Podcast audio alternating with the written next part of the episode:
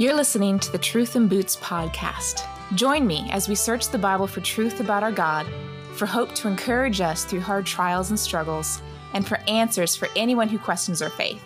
The truth of God's Word is not fragile, impractical, and only used on special occasions like a pair of stiletto heels.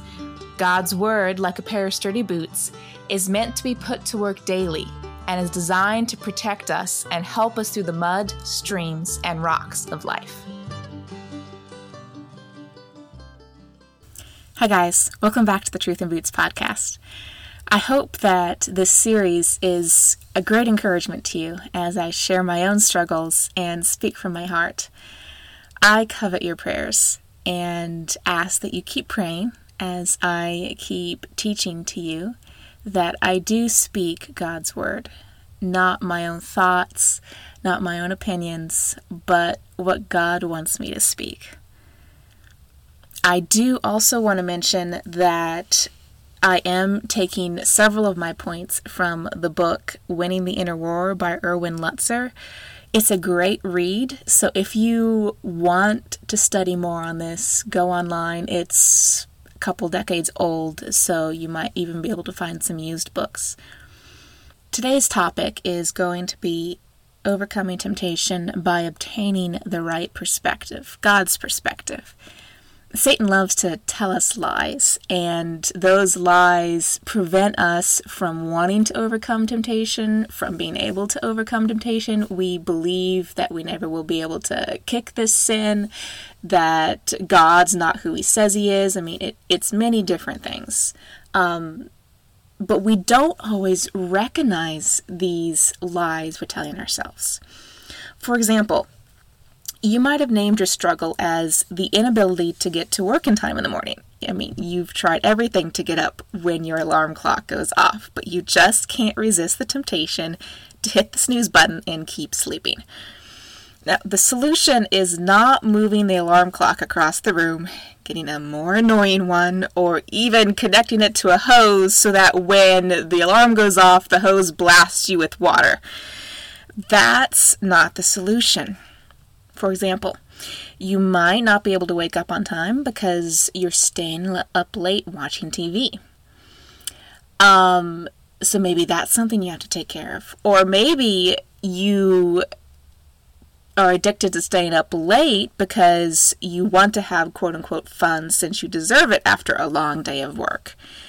So, really, the problem's not oversleeping. The problem is that you don't view your life the way God views it. Because I guarantee you, if you have a dream vacation that you have to get up at 3 a.m. for, you will be up the moment that alarm's off.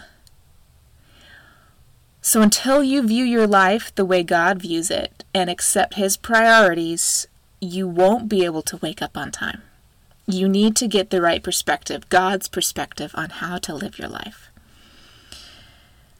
So let's take a look at several things that we have to change our mindsets on. First, you have to recognize why you want to change. James 4 3 says, You ask and do not receive, because you ask wrongly, to spend it on your passions. Do you ask for God's help to consume it upon your own lusts, or do you truly want to surrender your life to God? For example, in the alarm clock illustration, you may want to change just because you're in trouble at work for constantly being late. So, in order to not get fired, you want to change. But that's not the right reason to change. You should want to change because you want to get your priorities in line with God's, value work like He does, and put the appropriate place on pleasure and sleep. Another example might be you are trying to stop a eating problem. You eat when you're emotional, or you eat because you want to, or because it's or you eat because it's just sitting there and it tastes good. You can't deny yourself. So, are you asking God to help you find victory over your eating because you want to look thinner and in your mind be more beautiful? Or because it will make you healthier and a better steward of the body God gave you. Now, going back to my fantasy struggle, um, for those who may not have caught the first podcast, I have struggled for many years with fantasies. I want to live my life in a, a fantasy world um, in my mind of someplace that I can control or someplace that I think is better than what this is. And I've spent hours and hours and hours during the day, going to bed at night, in this other land. Um, and the main reason I didn't find victory over my fantasy sin in my teen years was that I was just tired of feeling guilty about these lustful thoughts I was having or about wanting this and wanting that, knowing God does not want me to behave this way or think this way. So I was just guilty. Or um, I wanted time for another activity. I recognized, hey, I should not be spending four hours on a Saturday morning living a life that doesn't exist. I want to be doing this instead. But it wasn't until I completely surrendered my life to Christ, instead of trying to hold back some of it for myself, that I had the right perspective. So recognize why you want to change. It may take a bit of digging. You may actually have to ask someone else to help you, to counsel you on this.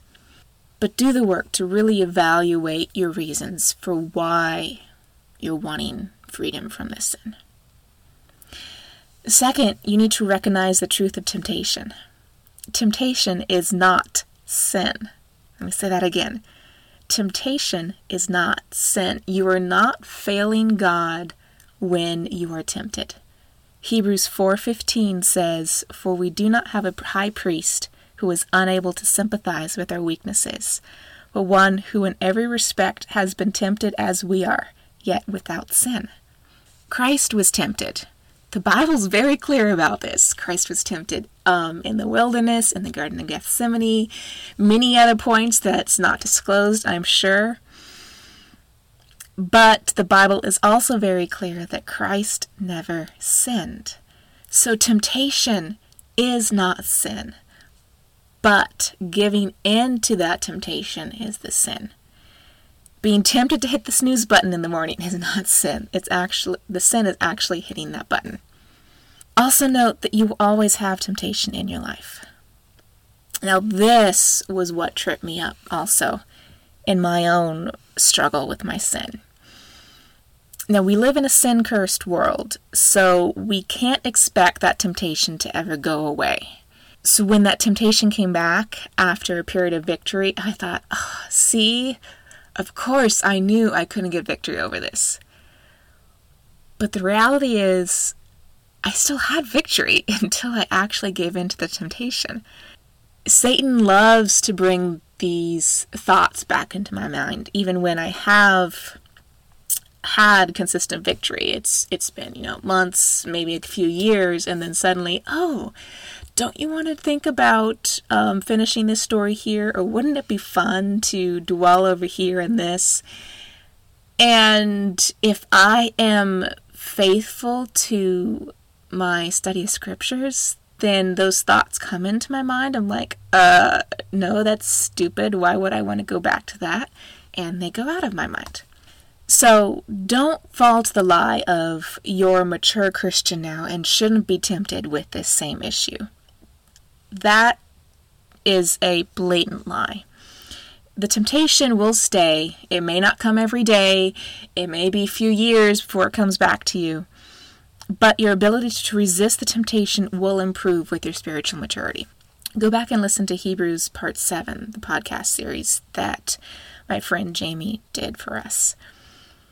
In that episode, she talks about endurance and how we have to endure, we have to press on through our Christian life.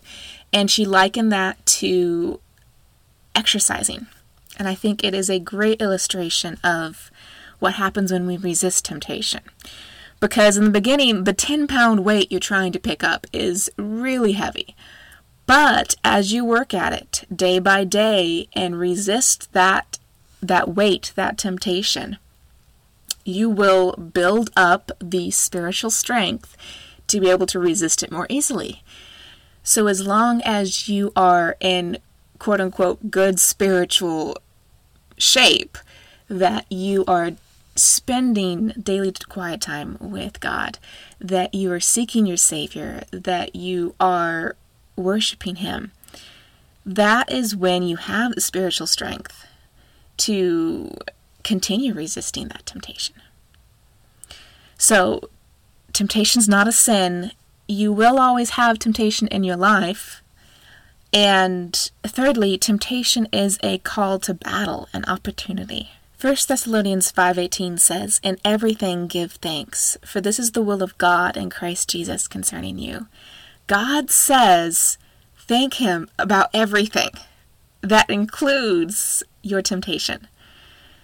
Whatever comes into your life. So use this temptation as an opportunity to remind yourself that this is a chance to show God that you choose him instead of your sin. Thank Him for the reminder that you need Him, that you cannot rely upon yourself. I think of Paul's desperate plea that God remove a certain thorn from him. And then in the end, Paul realizes, you know, I will thank you for this instead and praise you because when I am weak, then I am strong. It's when you recognize that you need God that's when you have the ability to praise Him and thank Him and obtain the power you need from Him. So, recognize why you want to change, recognize the truth of temptation, and third, recognize that feelings should not drive your life. Remember the command to love our neighbor? And Christ clarifies that includes your enemy. Note that command doesn't say that you need to feel a good emotion toward him, but you're just supposed to act in love. That is the biblical definition of love choosing to put someone else above your own self. That's agape. I think we get distracted frequently by the way we think we should be feeling as Christians from the reality that we still live in a sin cursed world, so life is going to be hard, there is going to be heartaches. But feelings are not what should drive your life. We all like to quote Galatians 5 22 through 23, the fruit of the Spirit. That's like the the golden pillar of what our Christian life should be like. But we forget that, first of all, that's fruit of the Spirit. That's what happens when we yield our life to God's control, and the Spirit works through us to produce that fruit. But the second thing I've come to realize in the last few months is that all those fruits are choices, are actions, they're not emotions. The fruit of the Spirit is love, choosing to put another's well being above your own. It's peace, the choice to trust God and accept His plan for your life, even in trials. It's self control, the choice to deny your own gratification in favor of God's priorities. Now you may say, but joy's listed there too, Kathleen. I mean, joy is part of the Christian life, and that's something that should be the fruit of the Spirit, so I'm supposed to be happy. No, no, no, no, no. Joy and happiness are two different things. Happiness is the emotion, joy is choosing to be satisfied with what God has given you, with the way He wants you to live your life. I challenge you to go study that out in Scripture. It's something that I've just come to realize myself. But all of these fruit of, fruits of the Spirit are choices. They're not emotions, they're not feelings. For a great biblical example of how emotions should not drive our choices, go look at Christ. Christ was greatly emotionally distressed in the Garden of Gethsemane. Mark 14:32 through 35 says, "And they went to a place called Gethsemane, and he said to his disciples, Sit here while I pray. And he took with him Peter and James and John, and began to be greatly distressed and troubled. And he said to them, My soul is very sorrowful, even to death. Remain here and watch. And going a little farther, he fell on the ground and prayed that if it were possible, the hour might pass from him. And one of the other Gospels says he was so distressed, so emotionally in anguish, that he sweat drops of blood. Christ was emotionally distressed, but he chose not to let those emotions dictate his actions. He subjected his will to God's plan and was willing to go to the cross and die for us, even though his emotions were not on board with that. Fourthly, recognize that you are dead to sin. Romans 6 11 and 14 say, So you also must consider yourselves dead to sin and alive to God in Christ. For sin will have no dominion over you, since you are not under law, but under grace. The old master employer sin can no longer make demands on you. You serve a new employer now God. So if your old boss calls you up and tells you, okay, you get better get into work right now or else, would you go? Of course not. He has no more power over you. He can't fire you. He can't withhold your paycheck. He can't make your life miserable with your work environment. You do not answer to that boss anymore. You have a new boss. You don't have to give in to the temptation because you are already free from that sin. Also, you don't have to beg God to make you dead from sin. Sometimes we think, oh, I just need to be dead to this sin. I, am not dead to this sin yet. God, make me dead to the sin. No, you are dead. Romans 8 1 through 2 says, There is therefore now no condemnation for those who are in Christ Jesus, for the law of the Spirit of life has set you free in Christ from the law of sin and death. You are free. John 8, 34 through 35 says, Jesus answered them, Truly, truly, I say to you, everyone who practices sin is slave to sin. The slave does not remain in the house forever, the son remains forever. So if the son sets you free, you will be free indeed. You are dead to sin. Christ already has the victory over that. So you do not have to obey it. When the temptation comes, it's not inevitable that you have to give in. Christ already has that victory for you. So we've seen that we have to recognize why we want to change and make sure it's according to God's reasons and priorities, not to be spent upon our own passions and lusts.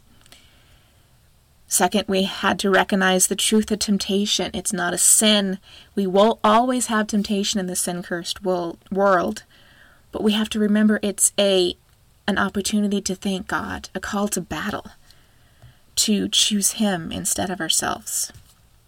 Thirdly, we have to recognize that feelings are not what should be driving our life. Christ overcame great anguish to choose to serve God and not to sin. We are dead to sin. We don't have to obey it. And finally, you need to recognize that the ultimate goal is not victory over sin. That is not the reason you are put on this earth. God created you for His glory.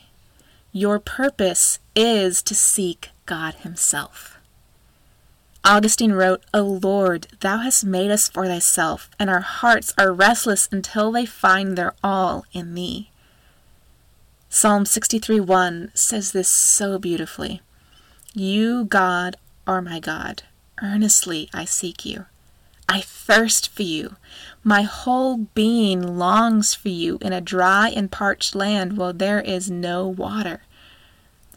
I recently took a vacation to the to the Grand Canyon, the desert.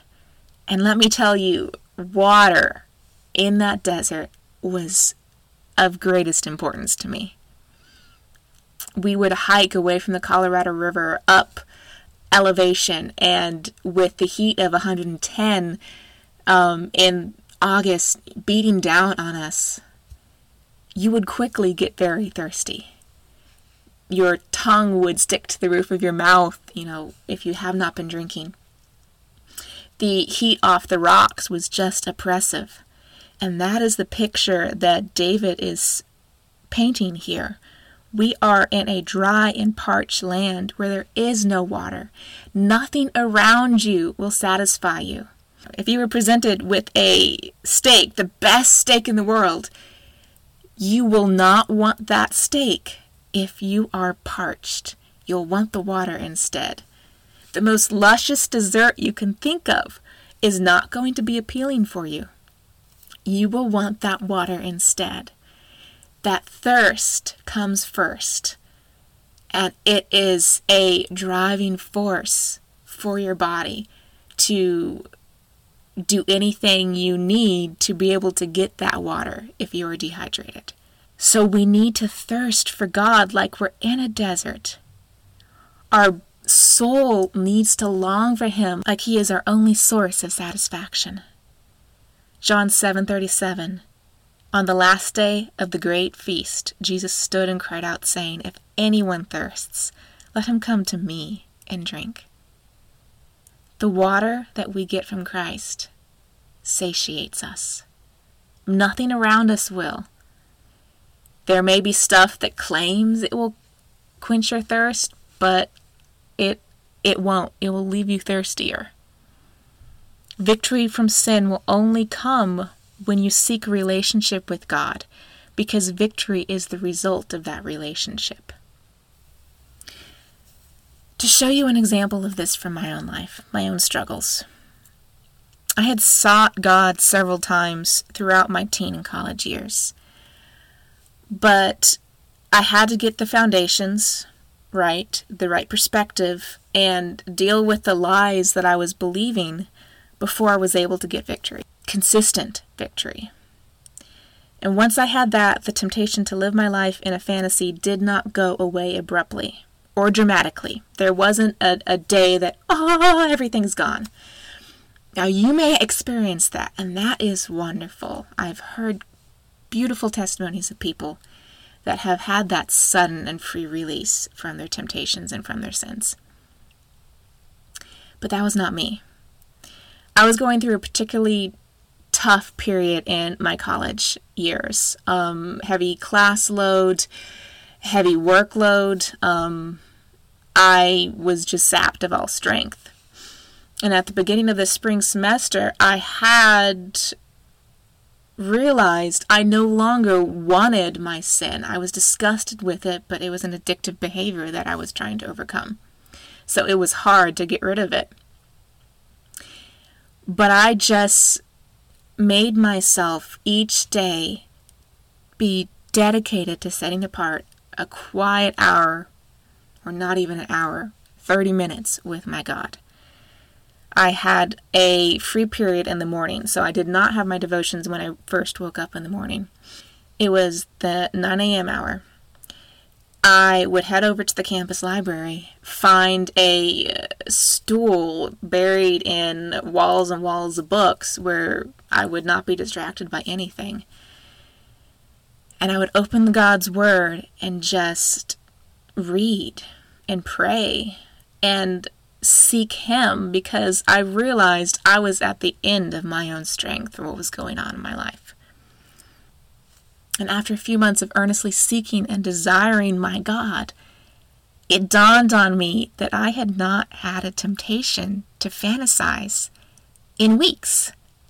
It was gone. The temptation had just gradually faded away as I sought my God.